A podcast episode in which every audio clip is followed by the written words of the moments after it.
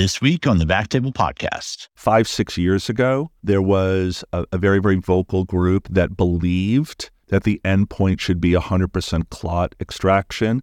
And I think many of us have evolved since then and believe that the endpoint should be laser focused on taking the strain off the right ventricle. And so as a result, if at a certain point in the procedure, and we have our own way of uh, evaluating this at, at Mount Sinai, but if we feel that we have taken out a quote unquote significant amount of the thrombus, and we're able to perform a hemodynamic assessment of the of the right ventricle and, and the right heart pressures, and we feel that it's been significantly improved and the right ventricle has been stabilized, we will stop the procedure at that point. And that is regardless of whether we've extracted 90% of the clot, 70% of the clot, even 50% of the clot, as long as we have taken the strain off the right ventricle, stabilized its function, we view that as the, the most important endpoint.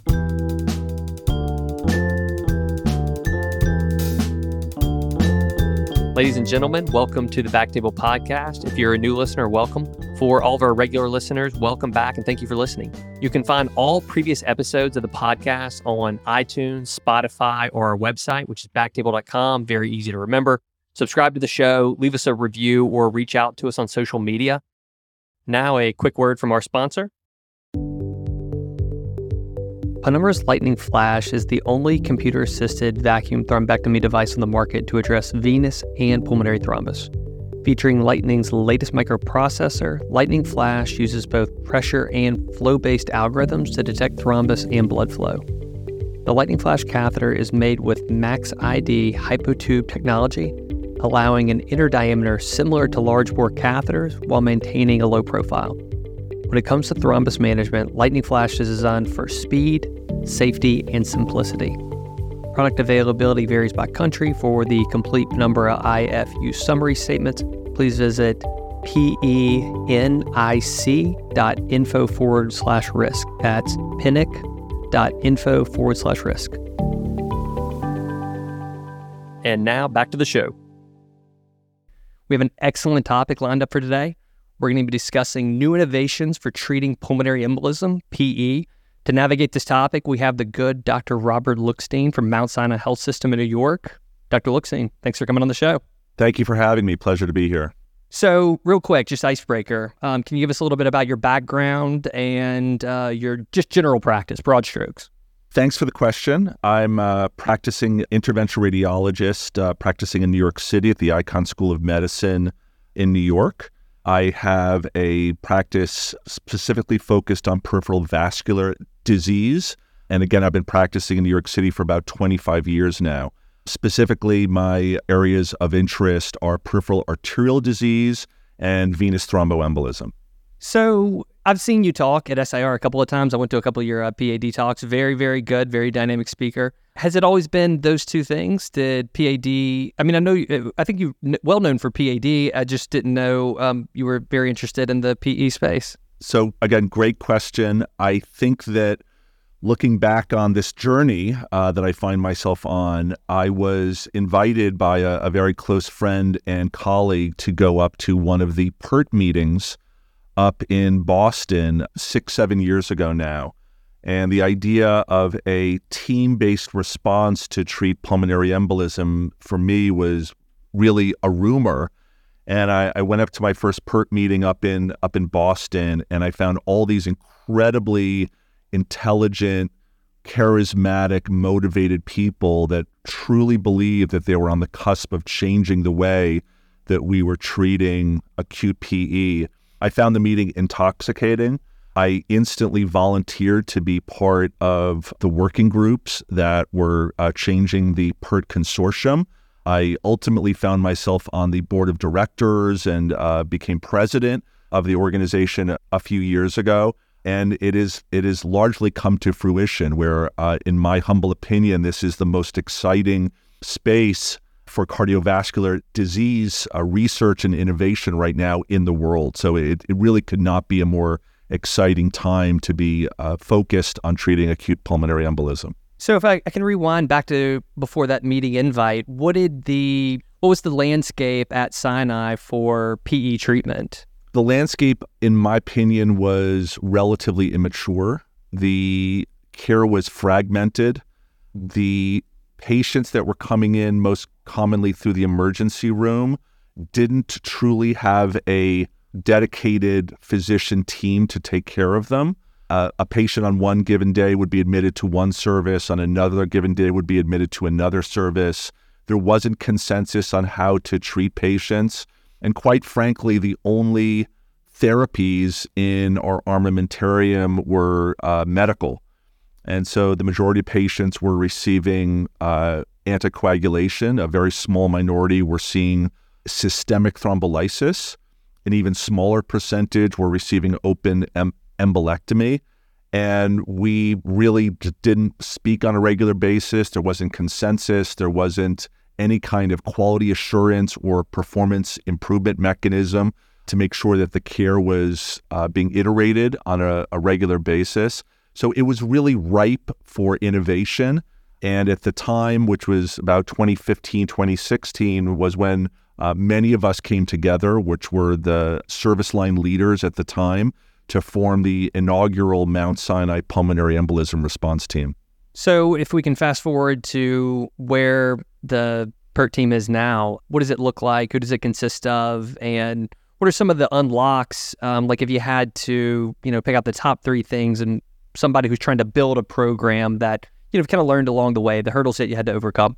Great question. And uh, if there's one thing I can tell you, if you've built one PERT, you've built one PERT. Even in New York City, uh, many of my colleagues who I speak to almost daily about this issue, there are subtleties and there are differences between the PERT that I work with at Mount Sinai and uh, maybe some other PERTs at other academic medical centers or other community-based based practices. So first and foremost, there needs to be a, a sense of humility and you need to have an environmental awareness that the idealized vision of what you would like your PERT to be might not be pragmatic based on your local resources. At our institution, we again had a meeting of the minds, so to speak. There were numerous service line meters that uh, that that met in a in a in a boardroom on a regular basis over the course of months and we decided at that time that the uh, first line responders and clinical leads at our program were, were going to be the pulmonary critical care team. And uh, that foundation uh, led to all of the clinical work that we've done since then. The major endovascular stakeholders at our health system is interventional radiology, and uh, I'm you know very honored to serve as the uh, chief of interventional radiology at Mount Sinai currently. And we also have buy in from the uh, mechanical circulatory support team across the uh, system, which is a, a, combined collaboration with cardiology and cardiac surgery. And then obviously, we, we're very, very close working colleagues with our uh, cardiac surgery colleagues that perform embolectomy when needed. There, there are a number of other stakeholders, hematologists, diagnostic cardiologists. Um, but but those were the the the three pillars, and it was founded on the concept of being able to provide state of the art evidence based medical care, endovascular care, and mechanical circulatory support and surgical care for every patient uh, across our health system. And uh, we're clearly in a much better place than we were six seven years ago, but we all also are very, very humble, and we feel that there's always opportunities to improve the care that we're providing to our patients on a daily basis. So, point taken that each team is unique and there'll be local differences and, and regional differences. But if, if something, st- is there anything that stands out to you as um, a big unlock or, or, or whatever just jumps like top of mind as something that really helped move the program forward? Uh, well, the biggest hurdle to address that is can you provide what I just referenced, which is you know, really state of the art evidence based care 24 7, 365. And it has to be able to be provided for medical care, for endovascular care, and against surgical care or mechanical circulatory s- support care. So, as an example, we had to go through from an endovascular point of view and make sure that we had access to all of the approved technologies, that we had operators that could provide these technologies to every patient in the system 24 7, 365. And just saying that you can do it is is it's not that simple. We had we had to really really work on it, and quite frankly, it took several years to make sure that all of our endovascular operators were providing care of a high enough quality that we really felt that we could provide this seamlessly to all of our patients. Similarly, we had to go through a number of conversations about making sure that mechanical circulatory support and open embolectomy was available to all of our patients as well. And again, just saying that you want to do it, it's not that simple. You have to really realize where your resources are and can you truly provide it to every uh, patient. And to, from just a pragmatic point of view, we're covering care for eight hospitals within our healthcare delivery system. We're really only providing this incredibly organized, comprehensive level of care across the entire spectrum at two of those eight hospitals. And so we've chosen a model where a significant number of patients are being transferred into these two hubs, if you will, where there is mechanical circulatory support, the most advanced endovascular techniques, and even open surgery on a regular basis. So, segueing directly left turn to patients, and I'll kind of open it up however you want to start with it, in that we can talk about patient presentation or clots, or I just want to talk about the patients that get referred to you, referral patterns, and who you guys are seeing on a regular basis. So our current state in uh, you know the summer fall of 2023 is that the point of contact for the overwhelming majority of patients is through the emergency room. We estimate that three quarters of our patients are initially presenting to the emergency room. And our workflow is that once the uh, CT pulmonary angiogram confirms that the patient, first and foremost, has an acute pulmonary embolism and that there's evidence of right ventricular strain, we triage them to determine whether they are intermediate high risk or intermediate low risk, or unfortunately, if they find themselves to be high risk patients. At that moment, the PERT is activated and we have our frontline responders, which, uh, as I previously mentioned, are the pulmonary critical care team. And they see, uh, see the patient, triage the patient, and they ask for everybody's input about where, where and how we feel these patients should be optimally managed. A significant number of patients, especially those patients that are highly symptomatic, that fall into the intermediate high uh, risk stratification category, routinely will be evaluated for a endovascular reperfusion procedure a very, very small percentage of patients, typically high risk patients, will be triaged to receive either systemic thrombolysis or be placed on mechanical circulatory support. The remainder of the patients, typically intermediate lobe uh, patients, will be just admitted and observed, and typically will be transferred to receive oral anticoagulation therapy and then discharged after a brief observation period. Any patient that gets stratified into the low risk category will typically be uh, discharged with close follow up with our uh, pulmonary hypertension team and in an outpatient setting. So this is kind of a guess what I'm thinking question, but one of the things I wanted to to tackle is how important is the CTA and the overall clot burden as far as to segueing your patients into like the risk stratification? I wanted to kind of get this out of the way before we moved on to the actual patient criteria. Sure. So I would say very confidently right now that in 2023, clot burden is not the most important variable. It's really the patient's clinical presentation. We've had patients with very impressive clot burdens that to the uneducated eye would would be perceived to be overwhelming. And yet the patients are extremely well compensated, they're minimally symptomatic. And when we perform a functional study of their right ventricle, most commonly a transthoracic echocardiogram, the right ventricular function is preserved or normal. And those patients, we, we will, again, maybe observe them for a day or so, but if they remain minimally symptomatic to asymptomatic, we will not offer advanced techniques for reperfusion. Alternatively, we might have a patient that has thrombus distributed in a few lobes, our lobar arteries in the pulmonary circulation that are incredibly symptomatic. And it could be that the patients have pre existing comorbid conditions they might have COPD, they might have pre existing coronary obstructive problems, uh, they might have a previous history of venous thromboembolism.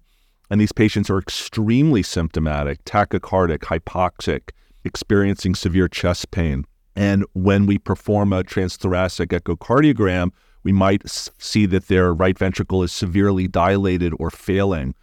And those patients, we might be very aggressive to offer a reperfusion strategy. So, clot burden right now in 2023 is not the most important variable. Uh, again, I would say very confidently that the clinical presentation and the symptoms, and uh, we're all we're all very very focused on the right ventricular function as being the rate determining step to decide how quickly and how aggressively we offer uh, our more advanced therapies.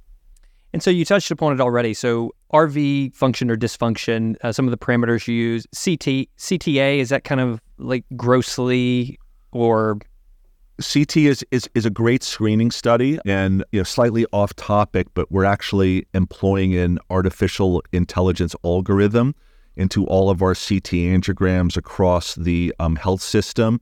And so the endovascular team, as well as the mechanical circulatory supports team, receives alerts on our cell phones that a you know central pulmonary embolism that's demonstrating evidence of right ventricular strain on the CT was just diagnosed.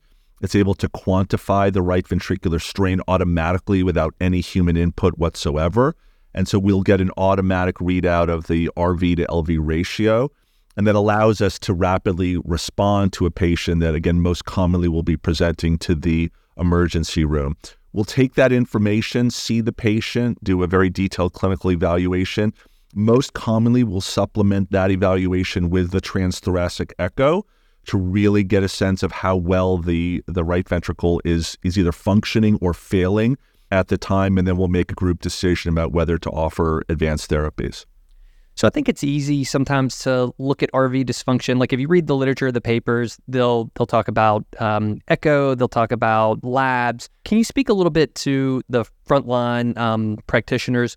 Like what does it mean whenever you go to evaluate the patient like what are the specific like targeted exam things that you're looking for in terms of like does does the patient pass the the sniff test or or kind of what are you looking for in, in your physical exam sure uh, again I, I think in 2023 we're all looking for the the so-called intermediate high risk patients or high risk patients. High risk patients are, are in shock typically, and so those patients present in a very, very conspicuous way. The intermediate high risk is a little bit more subtle, but if I if I were to generalize it, I would say that any patient who comes in with a central clot, and I define central clot out to the lobar level or more more proximal, with signs of RV dysfunction, uh, and typically right ventricle dilatation, where the right ventricle is more dilated than the left ventricle, or a RV to LV ratio greater than than than one can be diagnosed on CT. A transthoracic echo is more sensitive and more specific for that. And in addition to that, they have biomarker evidence of right ventricle uh, myocardial injury, as evidenced by a serum troponin leak or an elevated BNP or brain natriuretic peptide, combined with abnormal vital signs. So, a patient who's tachycardic, a patient who's tachypneic, a patient who's requiring supplemental oxygen. All of those factors together define the intermediate high risk patient. And so when we when we're evaluating a patient and we see that they have abnormal biomarkers, that they are tachycardic, that they are tachypneic, those are the patients that we consider uh, advanced therapies for. A more subtle, again, sign is the patient might be comfortable lying in a stretcher, again, typically in the emergency room, but even getting them up to ambulate to something as as simple as going to the restroom. If they if their heart rate starts to go up significantly, or if they start to feel chest pressure or chest pain by even ambulating a few yards, that's another sign that the right ventricle is under much more strain than you would appreciate with the patient at rest. And all these together will put a patient into the intermediate high risk category. And those are the patients that we're evaluating right now for advanced therapies. Is there anything to speak about as far as um, comorbid conditions and how it kind of muddies the water? Like if you don't have a clear background on someone's health, and then they come in maybe underlying COPD or massive obesity. That how these things can kind of make it more challenging to tease apart. You know, is this pre-exist? Go ahead. The challenges become with patients most commonly with altered mental status about what the duration of their symptoms were. And I think all of us that are treating patients with acute pulmonary embolism on a regular basis really struggle with sorting out the either acuity of the presentation or the chronicity of the presentation. And so uh, we don't know exactly the right questions to answer patients that are slightly altered. There are many times when we ask a patient, they might say they've only had symptoms for 24 or 36 hours, but a, a much more detailed history will reveal that the patient's been short of breath for weeks or months um, with intermittent exacerbations. But unfortunately, the most recent exacerbation, quote unquote, tipped them over the edge and brought them to the emergency room. That history is obviously much more consistent with a chronic presentation. And those patients that have you know chronic uh, thromboembolic pulmonary hypertension, at least right now in 2023, they're not really amenable to these advanced reperfusion techniques. At, at least most operators are not trained to to to offer them to that cohort. And many of us believe that the procedures have a slightly higher adverse event rate for those patients. And so it, uh, history really becomes critical. And I personally, and I think many, many of my colleagues struggle with sorting out who is truly presenting with acute symptoms and who has a more chronic presentation. Sure. All right, so let's talk about the procedure. Super high level, can you talk about um, patients on the table, broad strokes, what you want to be in place, and what your thinking is as far as equipment, access? So, the endovascular procedures have evolved very, very rapidly over the last seven to eight years. And when I first started to become interested in this, and when we first assembled our PERT team at Mount Sinai, the most common procedure that we were offering was catheter directed thrombolysis. And, and I would say the most common technology we were using was ultrasound accelerated thrombolysis. That was a relatively low complexity procedure. Um, we were offering it very, very liberally, and we were seeing excellent results um, because that was really the only FDA approved technology that was available at the time. Uh, in terms of endovascular setup, I think we obviously preferred to have fixed room fluoroscopy for these procedures. Uh, we wanted to obtain very, very detailed pulmonary angiograms to be able to map out the distribution of the thrombus. We needed he- hemodynamic setup so we could measure the right heart pressures and perform a right heart catheterization, so to speak, to be able to uh, make sure that we could understand the strain that the right heart was uh, was under. And then uh, at that time, we needed a critical care setting to be able to provide disposition to the patients. Typically, these infusions would last for anywhere from six to 12 hours. And so we, we couldn't leave the patient on the interventional table, as an example. And so we had to designate a, a specific intensive care unit within the institution to provide care for these patients while treatment was undergoing. When the thrombectomy systems were approved, now it's you know four or five years ago now that they were approved, it was truly a game changer and it brought the question of could we be providing care for these patients, quote unquote, on the table with single session therapy. And this is a, a much more complex procedure now than what it was uh, again seven, eight, eight, eight years ago. And the the first generation equipment, the the larger, bulkier equipment, really required that you were prepared uh, for almost anything. So you needed a, a, a much broader uh, endovascular toolkit. You needed to be able to um, provide uh, vasopressor support if the patient's decompensated in the room. It was really around that time that we made a decision as a as a as, as a group, and this was the the whole PERT that made this decision that all of our thrombectomy procedures were going to be performed with an anesthesia team with um, invasive monitoring. And we've standardized that now across our, our system. And uh, as a result of that, we we feel that we're providing a, a much safer environment to perform these procedures. Now that we're into the introduction of you know so-called second generation thrombectomy systems, what's been amazing to see is that the, the procedures are much faster. They're much easier to set up and implement.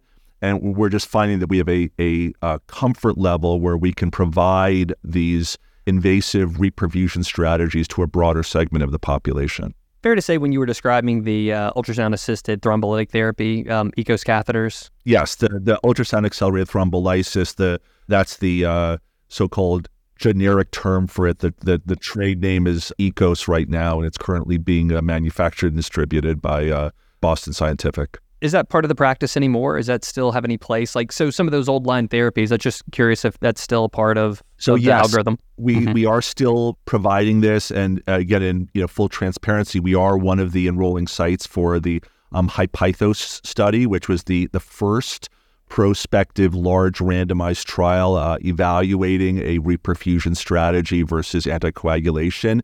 It's the sort of large scale version of the Ultima trial, which was the first randomized trial ever to evaluate an uh, endovascular strategy versus anticoagulation alone. So it is still part of our practice, and we're we're very supportive of all prospective randomized trials evaluating uh, uh, endovascular therapy for acute PE, and we are participating in the HI-PEITHOS study. You also mentioned, you know, what your current or what your practice is, has migrated to, but large bore catheter thrombectomy. And so there's there's kind of an assumption that aspiration thrombectomy using large bore catheters is necessary and effective for thrombus removal. Have you felt that that trend is accurate or directionally accurate, maybe? Yeah, so I, I would answer that by saying that at the time when the large bore systems were approved by the FDA, they were the only technologies that we had available. And I, I alluded to this a moment ago, but they were truly first generation technologies. They were relatively rudimentary. A number of operators across the country from multiple specialties got exposure to this, went through their learning curve process. Not everybody felt that they could perform this procedure safely. There are, without question, very experienced users that are providing this, this strategy to a number of patients on a, on a regular basis. But quite frankly, it's not a procedure for everyone. And so now we have several other technologies that are approved. We have a number of other technologies that are being evaluated through the IDE process. But we're now at the point in time where we're, we're embracing second generation technology. And the second generation technology is, is looking at what the shortcomings were of the original large bore systems, really putting the patient at the forefront to try and create a procedure that is easier to use, faster, more reliable, ultimately safer, so that we can treat a broader segment of the population in a more reliable way. And it's one of the more exciting aspects of the field to see how the technology has evolved over the years so that now we're seeing this incredibly you know sophisticated set of endovascular tools being able to be used to uh, rescue patients that require these advanced techniques. So now that you guys are, or now that we all are on second gen large bore catheters. Can you? It's probably been a while since you've had to think about your own skill set. So I wanted to take it, and I mean, Sinai training program, excellent training program. So h- how does it look? I mean, because you must see fellows go from their first case to their twentieth case. You know, what are some of the things that they struggle with, or some of the things that you see them overcome, or is this just the same wiring catheter skills that we use to get any catheter anywhere? So I touched upon this a, a, couple of moments ago, but one of the major limitations to setting up a PERT is to make sure that you have access to endovascular reperfusion strategies 24 7. And quite frankly, we made a decision as a group that we were adamant to make sure that all of our endovascular providers could provide care with all the approved technologies at any given time we had to make a commitment that everybody was going to be trained. And again, quite frankly, when we were training operators on the first generation technology, it was a very steep learning curve. And we had to be humble and recognize that there were going to be limitations. on how these individuals were, were getting trained. But we were absolutely committed to making sure that everybody was going to be facile with this and everybody was going to be able to provide this care on a regular basis. There are a number of other sites across the country, many of my colleagues and friends that decided not to pursue that strategy, where they centralized, again, the first generation technologies with only quote unquote super users, where not everybody in a cath lab or an interventional lab or on a vascular surgery team was going to be trained and were going to be providers. And I think a lot of people realized that the first gen technologies were, was just not for everybody, or if you were going to make it for everybody, it was going to be just a little bit more of an uphill battle. One thing that I've been very impressed with was, you know, with the more recent introductions with these more advanced second generation catheters, they're much easier to use and they're much easier to train people. And I, and I think that if there's one thing that I'm I'm so much I'm so excited about is to see that this technology will be available to more operators, more hospitals, and we can provide this advanced care to rescue more and more patients across the United States and ultimately around the world. So, seeing the advancements in the technology and seeing that translate to more operators being comfortable to not have such a steep learning curve, it's, it's one of the more exciting aspects of the field right now. So, maybe it's a little early to go here, but I, I feel like we have to talk about it since we're talking about generations and evolutions of devices. Are you privy to any of the things for third generation catheters or iterations on things that we're doing now?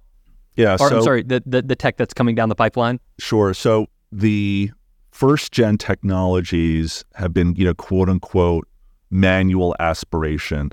We're using a simple syringe with a, a large bore catheter to, you know, manually extract clot, right?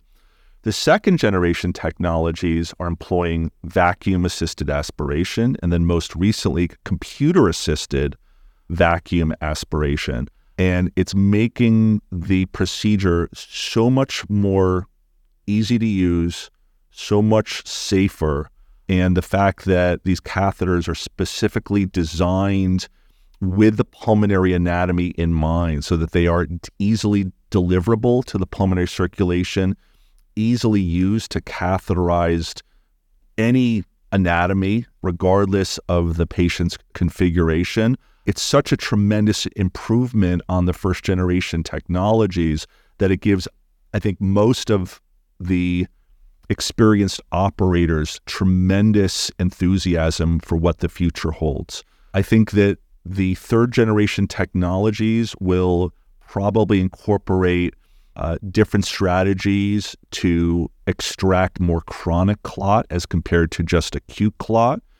It will um, hopefully provide insight as to what the hemodynamic uh, hemodynamic status is of the right heart during the actual procedure to give the operator uh, real time feedback.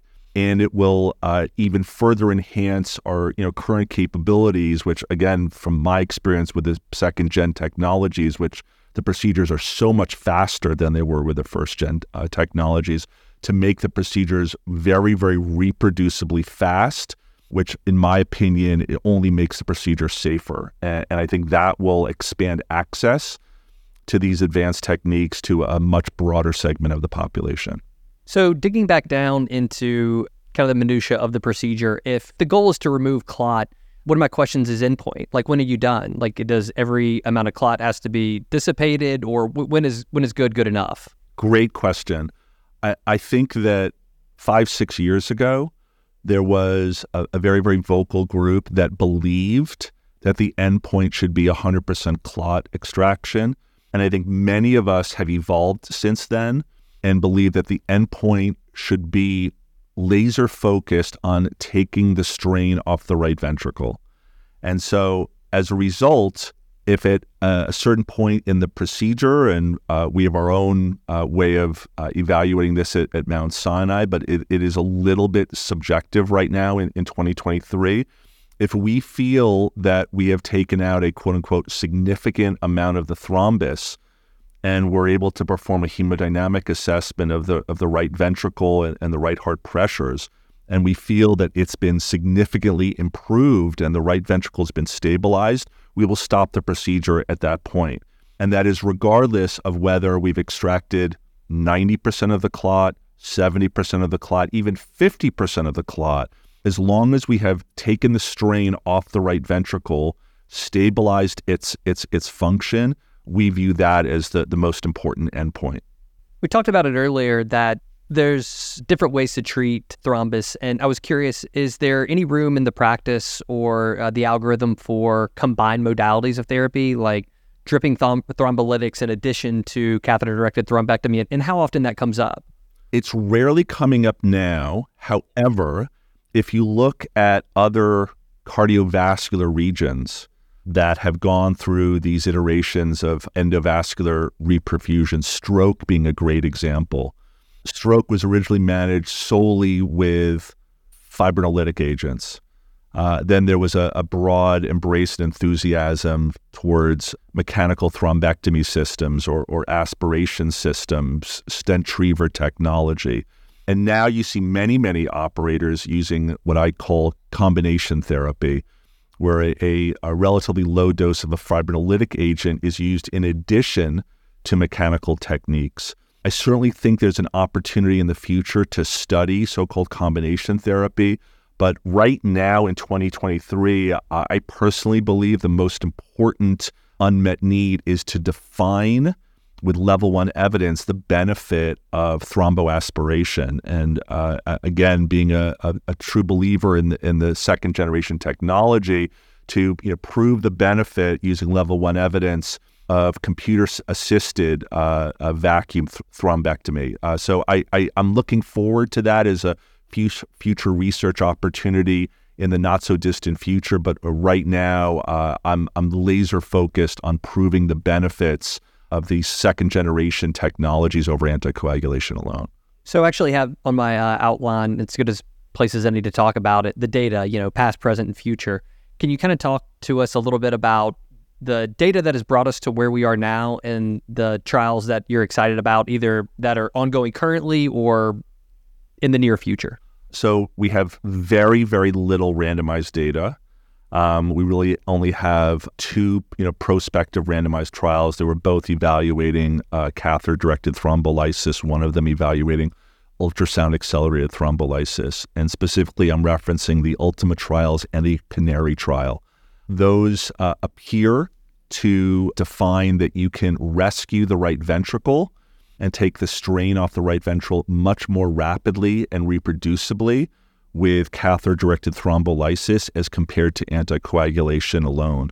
As we're embracing increasingly the role of uh, aspiration thrombectomy and, and now obviously vacuum computer aided aspiration thrombectomy in the management for uh, acute PE, we need to prove that benefit. And while we've seen numerous pre market and now post market studies demonstrating safety, and efficacy, we do not currently have level one evidence demonstrating the superiority of these technologies over anticoagulation alone. So we really have an obligation to define the benefit of thrombectomy over anticoagulation alone for specific populations presenting with acute pulmonary embolism.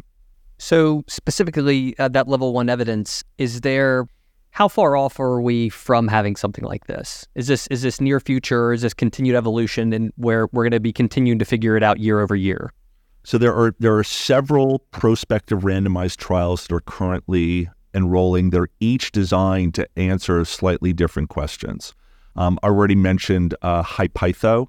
HI-PEITHO is a prospective randomized trial evaluating uh, the EKOS ultrasound accelerated thrombolysis catheter versus anticoagulation uh, alone for an intermediate high risk cohort that is extremely symptomatic. And they're really looking at the rate of cardiovascular collapse in those in those two cohorts. The trial has um, already uh, enrolled over 200 patients, and so it's it, it will clearly um, have a very impactful role uh, in evaluating the role of that technology for uh, the most symptomatic patients moving forward. In addition to that trial, the NIH recently funded and commenced the PE Tract uh, trial, which is a, a much larger study, and it is designed to evaluate endovascular therapy as a, a very large so called concept versus anticoagulation alone, looking at the functional status of the patient at a midterm follow up. And so it is it is not specifically designed to answer the question of what the status is of, of the right ventricle or or or what are the you know specific adverse event rates. It's really designed to look at the functional status of the patient. It's also not specifically designed to evaluate a particular technology. It's le- using all the FDA approved technologies as a larger endovascular bucket, if you will, versus anticoagulation alone. We are uh, just initiating the STORM PE trial, of which I'm uh, very proud to serve as one of the global principal investigators. This is a, a very, very focused, I, I would refer to it as a foundational study, which is evaluating the role of, uh, again, computer assisted vacuum thrombectomy versus anticoagulation alone for intermediate high risk pulmonary embolism. The primary endpoint is solely and specifically to look at the right ventricular function in the uh, acute setting to demonstrate that thrombectomy will rescue the right ventricle and stabilize the right ventricle better and faster than anticoagulation alone, which has never been studied before. And uh, it's one of the reasons that I'm, I'm so enthusiastic about this, this, this study and that there is no study that precedes this or no study that's being discussed or evaluated right now that is specifically designed to demonstrate that thrombectomy, uh, and again, this second generation uh, technology, is superior than anticoagulation alone to uh, rescue the failing right ventricle in the acute setting. So it's designed to really answer that question and that and that and that question alone and it will likely be the foundational study by which all thrombectomy studies are, are designed moving forward. In addition to that, uh, recently announced the Peerless 2 trial, which is again evaluating the, the large bore manual aspiration uh, technologies versus anticoagulation uh, alone. That is really looking at uh, mortality as the primary uh, endpoint at midterm follow up. Um, very different than Storm PE, as I mentioned before, a much, much larger trial. Again, I'm, I'm very optimistic and supportive of all of these prospective randomized trials, but uh, I, I, I think Storm PE is probably the most important trial right now to just define and prove once and for all that thrombectomy is superior to anticoagulation alone in the acute setting. So for Storm PE, enrollment has started, and I know moving target, but if everything goes according to plan? When can we see that data? So we're anticipating an enrollment period of you know, approximately 12 to 18 months. Uh, we just initiated enrollment very, very recently. And so we're hopefully uh, looking to have the, the enrollment completed by the end of next year. And uh, if everything works out, uh, likely having a uh, uh, the data ready to be publicly presented in calendar year 25. How much work is it to put a, up one of these studies? I mean, personally and like as a group effort, I've always been curious. I mean, it, it, just must seem like there's so many moving parts and so much effort to move the ball forward on, you know, good clinical based evidence medicine. Great I, question. I just, yeah, I would just like to hear like from yeah, you know the, sure. the other side of it. Like, how hard is this just to get this across the goal line? Yeah. So the hard part is not identifying the unmet questions or the questions that need to be answered. And, and, I, for one, have been you know really advocating for for a trial like Storm PE for many years. We just we don't have any randomized data compared to anticoagulation alone for uh, thrombectomy. I was I was so excited that we were able to commercially realize this you know second generation technology, and it wasn't until that this was you know clinically available that I felt that it was time to do this randomized trial. And so uh, it's one of the reasons why I'm so supportive of it. What we find, and, and I speak to a number of other principal investigators for the other randomized trials, is to try to identify sites that can demonstrate clinical equipoise. There's been such a wave of enthusiasm, not only in the United States, but globally for endovascular therapy. And yet we don't have these foundational trials proving the benefit of these technology with a level one evidence. And until we get these foundational trials done, we will not be able to incorporate these uh, reperfusion strategies or these rescue strategies into the multi specialty guidelines that most providers look forward to to guide their uh, therapies for their patients. So the trials absolutely uh, are uh, mandatory, but finding sites that can demonstrate the clinical equipoise to randomize all of these patients. Again, I just I just referenced you know four pivotal randomized trials. These are you know really important trials that all have a valuable role and the ability to have investigators that can demonstrate equipoise and believe in this science to move this field forward. That's probably the the you know greatest hurdle. We're we're we're very very proud as part of the Storm PE leadership that we've been able to engage with incredibly sophisticated sites with you know great clinical in- investigators that are committed to demonstrating the equipoise for such a, a trial. They're absolutely committed that you know Storm PE is so important to create the foundational evidence to prove once and for all that thrombectomy can rescue the right ventricle faster than anticoagulation alone. So we're, we're, we're very, very, very optimistic about the future. Well, I'll speak for the IR community. Thank you, Dr. Lookstein, for you and other PIs who do the good work to, um, you know, make it where people like me can practice and have things to stand on. Let me backtrack a little bit. So we did the procedure, procedure success. We talked about goal or or endpoints post procedure, wrapping up the procedure. So I just wanted to touch on immediate post procedure care, what happens in the first week for the patient, and then long term, how you guys manage that patient and like if they, the longitudinal care involved. So, what we're finding is that most of our patients that have had a reperfusion procedure and our more common reperfusion procedure right now is uh, vacuum assisted computer aided thrombectomy. That these patients are nearly asymptomatic to asymptomatic immediately after getting off the table. We're performing almost all of these procedures uh, using low molecular weight heparin as our you know, medical therapy. And so uh, we'll usually admit the patients overnight, either typical to a uh, to a standard med surge floor or uh, more commonly right now to a uh, step down unit and then if the patients remain symptomatic overnight into the morning, we'll transition them away from low, molecular, low molecular weight heparin to a, a, direct oral anticoagulant, and we'll start discharge planning.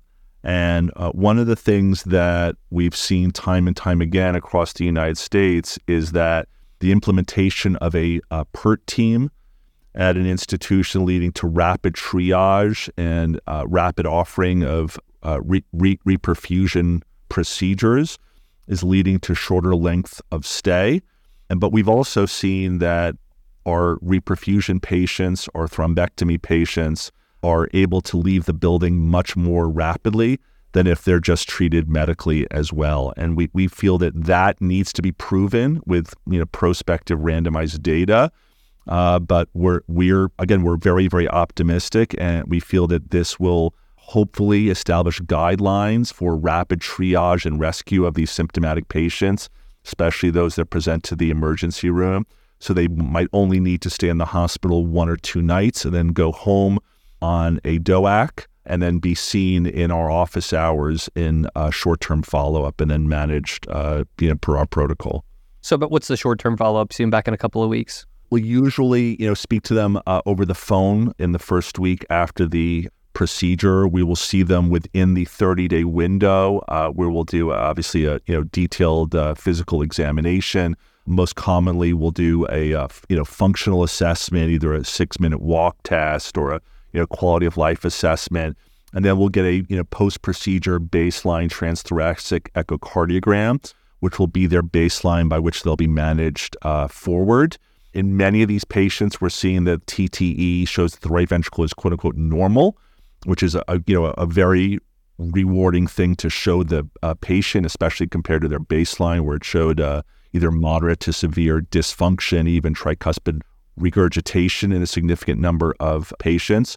And then we'll we'll follow them based on the uh, on their symptoms and then based on the findings of their echocardiogram, uh, typically at least twice a year for the first year, um, and then annually thereafter. So the next thing I'm going to outline, and this is kind of a, a throwaway miscellaneous garbage bag section, but IVUS, role for IVUS in these procedures? IVUS is a very intriguing technology. Uh, I've I've many uh, of my you know close professional colleagues that are adamant about using IVUS during the procedures. I was a little bit more enthusiastic about IVUS when we were using the first generation catheters, but quite honestly, um, as we're as we've gotten more and more experience with this, you know, with with the latest technology, these these second generation catheters, the procedures are so fast. We don't really have time to use IVUS. I, I, I'm I'm you know really being very candid with you. I just did a case last uh, last week where the entire treatment time where the catheter was inside the patient was less than 10 minutes for both sides. And so to to to superimpose IVUS on that, all I believe that would do right now is make the procedure longer. So I, I think IVUS is a very intriguing technology. I'm looking forward to studying it prospectively as part of research protocols.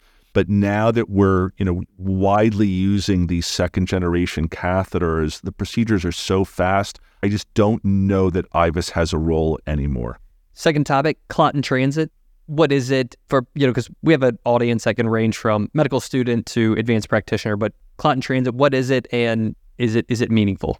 So it's definitely meaningful. Uh, clot in transit defines essentially a, a, deep vein thrombosis that has been liberated from typically the lower extremity circulation, and it is you know currently in a um, transient position, most commonly in the right atrium, and it is not passed through the tricuspid valve, certainly through the pulmonic valve to become a true pulmonary embolism. We're seeing a, a wealth of data that shows that patients with clot in transit have worse acute events and subacute events as compared to patients without clot in transit.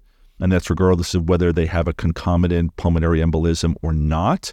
And so we view clot in transit as not an emergency, but about as close to an emergency as you can get. Historically, clot transit was managed with an open embolectomy. But now we are all endovascular operators recognizing the, the huge impact of aspiration thrombectomy on the management of clot in transit. Um, there are, I think, several technologies that actually have on label use for this application uh, to uh, to manage this. I think there will be many, many more technologies that will obtain uh, on label indication for managing clot in transit. We have performed at Mount Sinai, uh, I think, two dozen procedures over the last several years um, using a variety of different aspiration thrombectomy systems to manage clot in, in, in transit. And at least right now in 2023, that is our default strategy. So if we identify a, a patient with a mobile clot in the right atrium, we will offer the patient an aspiration thrombectomy procedure currently. And we found them to be highly s- successful and highly safe.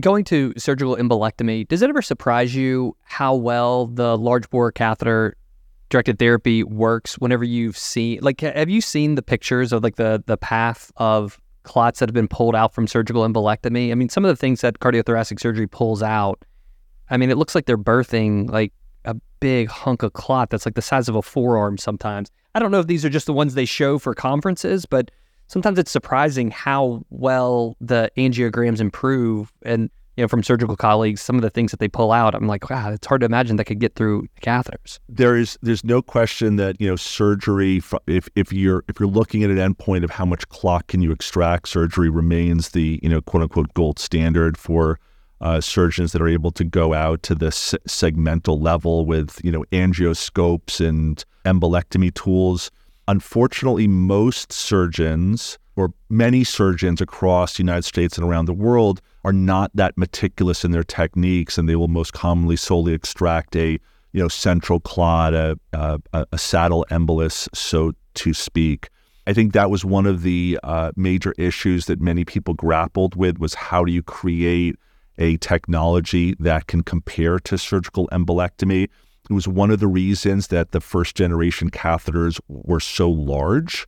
But obviously, now that we're finding that you don't need to remove 100% of the clot to rescue the right ventricle, and now that we're into smaller devices that have computer assisted thromboaspiration, vacuum assisted thromboaspiration, we're able to extract the overwhelming majority of the clot, maybe not all of it, rescue the right ventricle immediately and perform the procedure much in a much safer manner in a, in a much more rapid sequence. So I, I, I think we're all evolving and recognizing that while surgery is you know certainly great and has its role in certain patients, we, we don't need to look at that as the sort of reference point moving forward.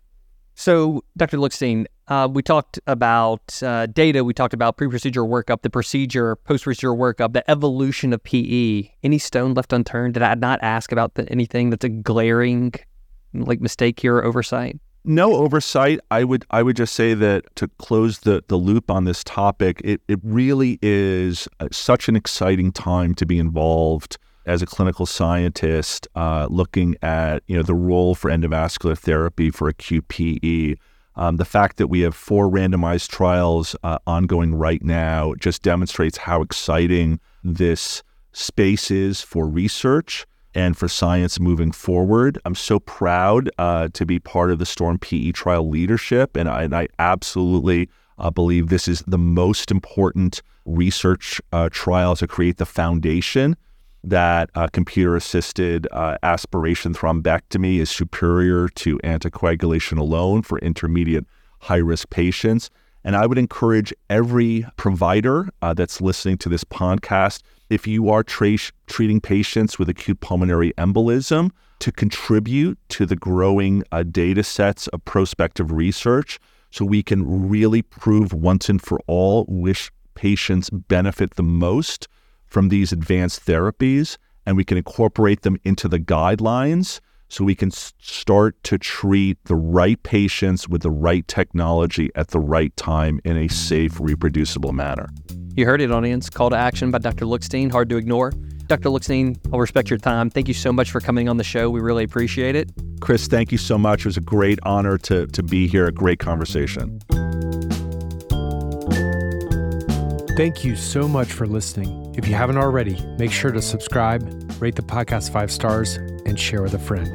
If you have any questions or comments, direct message us at at underscore backtable on Instagram, Twitter, or LinkedIn. Backtable is produced and hosted by myself, Aaron Fritz, and co-hosts Chris Beck, Sabeen Dhand, Michael Barraza, and Ally Baheti. Our audio team is led by Kieran Gannon, with support from Josh McWhirter, Aaron Bowles, Nick Shellcross, Josh Spencer. Design and digital marketing led by Brian Schmitz. Social media and PR by Ann Dang, Manisha Naganathanahali, and Manveer Singh Sabri. Administrative support provided by Jamila Kinnebrew. Intro and extra music is Ripperoo by Skeptic Moon. Find us on Spotify or at local live music venues in New Orleans, Louisiana. Thanks again for listening.